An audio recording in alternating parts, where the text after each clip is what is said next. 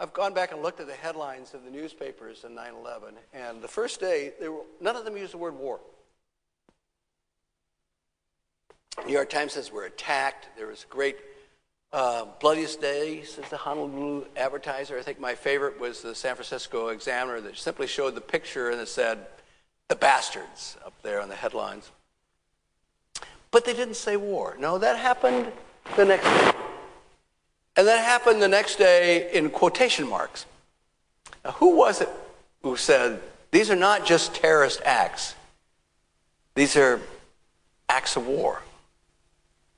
Who was it who would have said such a thing and then framed the event in such a way to be an event not of a tawdry criminal act, but an act of warfare? And you're right, that was the American president at the time. George W. Bush, who said this is an act of war. And people then began to see this not just as a, as a simple and peripheral act to uh, global politics, but as something as central to it. And the war on terror became not just a metaphor, but a driving part of American foreign policy. It became a kind of logo for all of the American news outlets. It became a way of thinking about the world. To my great surprise and consternation, it was not the Muslim world that bought this idea, it was the United States. Began to think in terms of warfare. And it had, had to be a huge warfare. I mean, after all, any group that could do such horrible damage to the United States couldn't possibly just be a small band of malcontents up in a cave somewhere in Afghanistan, which is pretty much the case, but rather it had to be something bigger than that had to be whole nations. It had to be a collusion of great forces. And so there was this imagined enemy of imagined uh, contest between ideologies, which then, of course, helped to create the very enemies that was determined to destroy. As around the world, Muslims insulted by being categorized as the enemy then began to see the America as the enemy in an insidious kind of way by buying into the jihadi vision of global war. The Americans helped to propagate that vision to the very people that it was aimed at in the first place, and that's to the Muslim world. So, a series of attacks, you of course know catastrophically the Bali attacks that killed so many Australians, but also the Madrid bombings in 2004, the London bombings, often by people far from the original network of jihadis uh, in some cases, people whose involvement with the movement was largely through the internet, through guard, guarded chat rooms and through password protected uh, sites where the kind of development of conspiracy theories about warfare, imagine uh, confrontations became uh, a part of the excitement and the enthusiasm, almost like a kind of computer game for many Muslim young people around the world. And I don't say that lightly because I know of many young men wrapped up in the images of warfare through computer games, and there's a kind of strange connection between, say, the 19 hijackers who slammed uh, their planes into the World Trade, Tower, uh, World Trade Center towers, and that thinking of being a part of an imagined war, even if it's an imagined game war. But of course, to the jihadis, it's not a, a game. It's a real war. It has real consequences, and you can actually go out and struggle with the enemy in contests that are as richly symbolic as they are terribly real. But the American uh, perseverance in the war on terror led to the invasion and occupation of two Muslim nations, first Afghanistan and then Iraq. It had nothing to do with, of course, the war uh, uh, with the 9 11 bombings. There was a moment at the beginning of the Iraq invasion where a young uh, Marine put an American flag over the head of the statue of Saddam in Firdos Square in Baghdad. And then the statue was knocked down.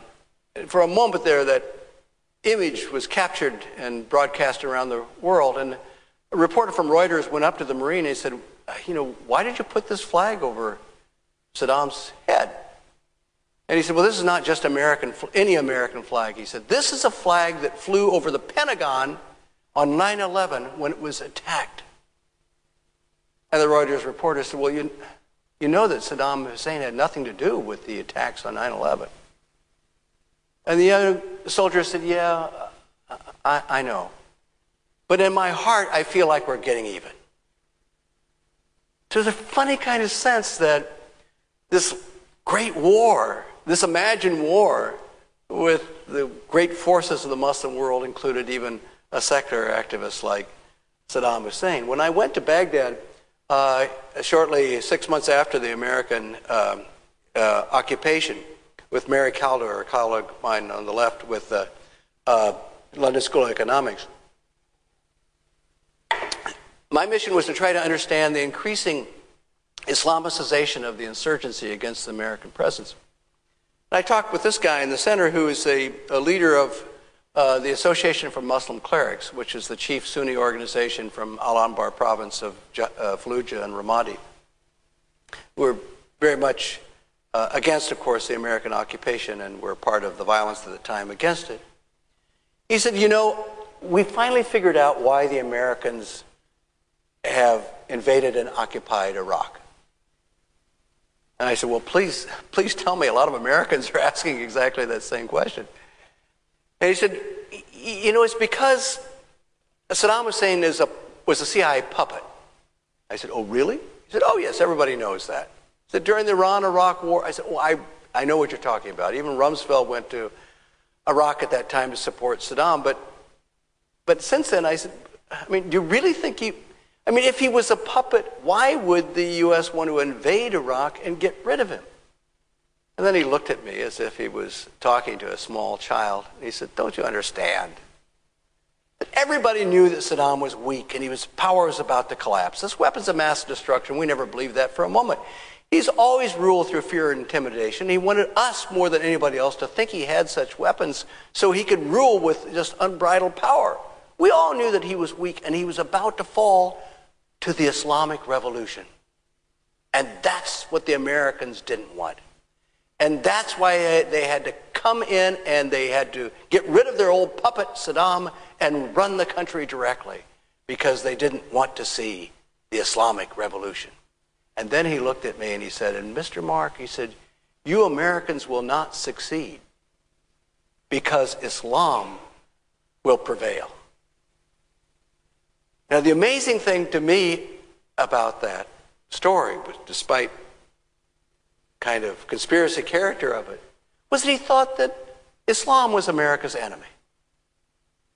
And when I tried this theory out on other people in Baghdad, including more secular leaders, they said, yeah, yeah, there's something to that. You know, we believe that one of the neocon visions is, is because of the threat, they perceive threat of Islam. So maybe the mullah had something after all, but but the idea that the secular state's enemy was religion was a very sobering kind of perception.